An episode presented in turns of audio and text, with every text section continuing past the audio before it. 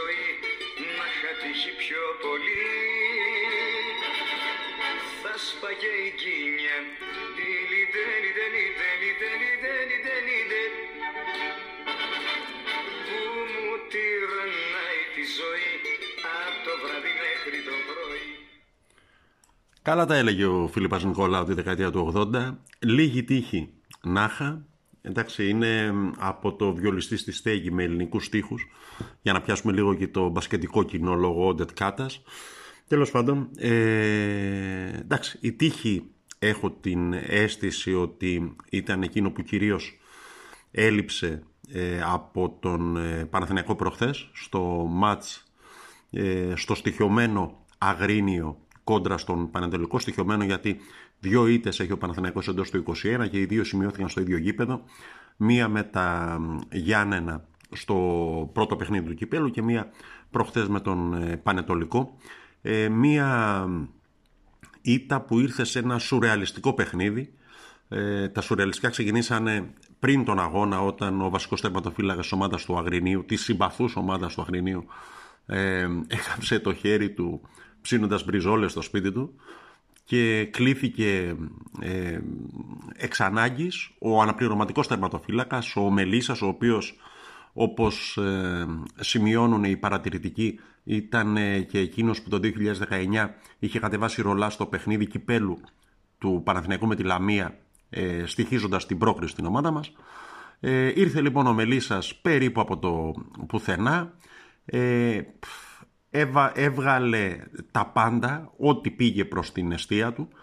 Ε, ουσιαστικά στο ημίωρο που ο Παναθηναϊκός έπαιρσε μπάλα από την αρχή του δεύτερου ημιχρόνου μέχρι το 75, 80 ε, ξέρω εγώ κάπου εκεί. Ε, με κορυφαία στιγμή την απόκριση που κάνει στο σου του Εγκμπακοτό που εντάξει, εάν υπήρχε δυνατότητα να επαναληφθεί 100 φορές αμφιβάλλω αν θα το κατάφερνε ακόμη μία αλλά έτσι είναι. Το ποδόσφαιρο είναι στιγμές.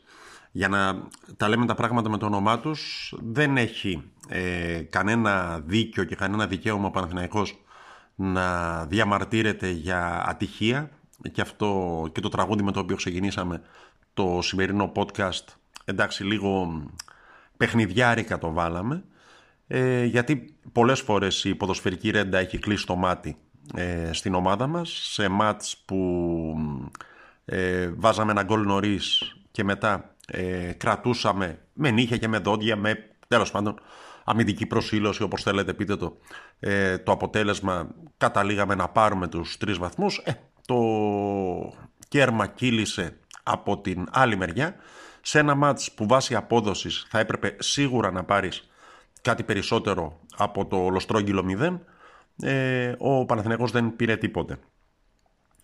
Ε, Εντάξει. Ε,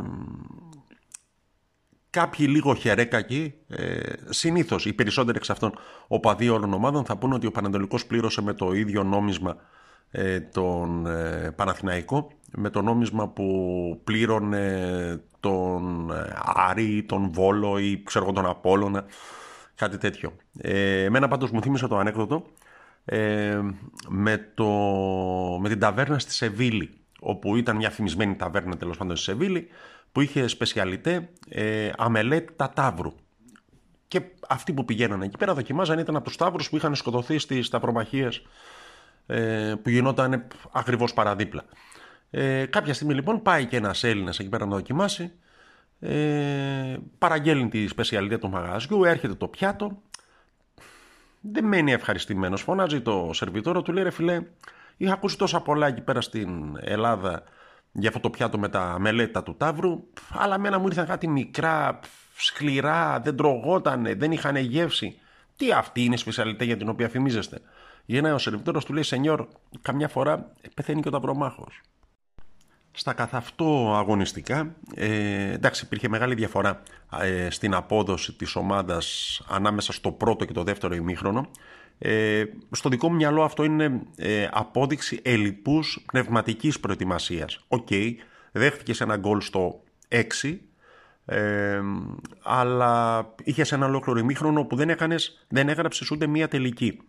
Ε, δεν ξέρω τι μαγικό έκανε ο Μπόλωνη ε, στο, στα αποδητήρια στο ημίχρονο, αλλά η ομάδα βγήκε με εντελώς διαφορετικά μυαλά, με μόνο μία αλλαγή στο, στη θέση του Καμπετσίου ο Αϊτόρ, ε, έπαιξε, δημιούργησε φάσεις, κάποιοι που παρακολουθούν τα στατιστικά είπαν ότι ήταν το πιο παραγωγικό ημίχρονο του Παναθηναϊκού από την αρχή της χρονιάς, μάλλον έτσι είναι. Ε, κυνήγησε, ε, είχε αναλλαγές, είχε ποικιλία στο παιχνίδι, είχε ευκαιρίες, ε, τέτατέτ που χάθηκαν. Ε, εντάξει, ε, επί του, αλλά η εικόνα στο πρώτο ε, ημίχρονο με τον Βέλεθ και τον Καραγιάννη να αλλάζουν πασούλες ε, αναζητώντας κάποιον να δώσουν την μπάλα μου θύμισε το μάτς με τη Σουηδία το 2008 που ο Ρεχάγκελ είχε βάλει τα center back να παίζουν πασούλες κάτω από τη center back και τελείωσε το παιχνίδι. Ε, μόνο που τότε ήμασταν στο 0-0 όχι ε, στο 0-1 όπως ε, προχθές.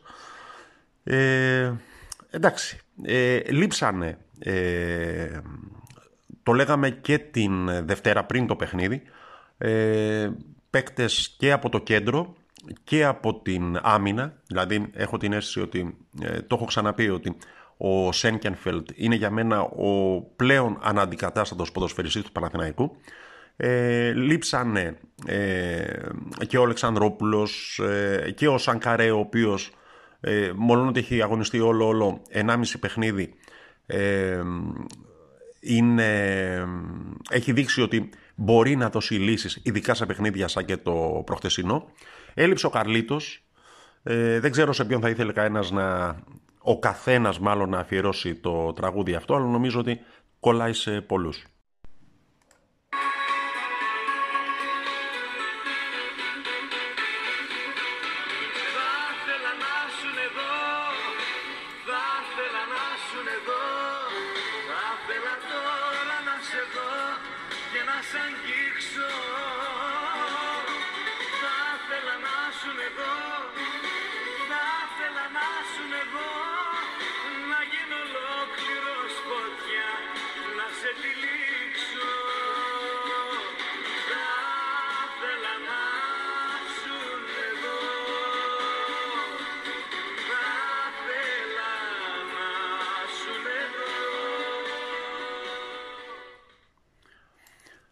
η δική μου προτίμηση ε, είναι μάλλον ο Αλεξανδρόπουλος ε, ή ο Καρλίτος, ε, δύο παίκτες δηλαδή που θεωρώ ότι αν υπήρχαν ε, στην σύνθεση του Παναθηναϊκού ε, προχθές θα είχαμε καλύτερη τύχη. Ο Μεν Καρλίτος γιατί είναι, εντάξει, είναι killer, δηλαδή αυτή η φήμη η οποία τον συνόδευε όταν ήρθε στον Παναθηναϊκό και την οποία έχει σε κάποιο βαθμό δικαιώσει, ε, νομίζω ότι θα μπορούσε να δώσει λύση ε, στις φάσεις που παρουσιάστηκαν.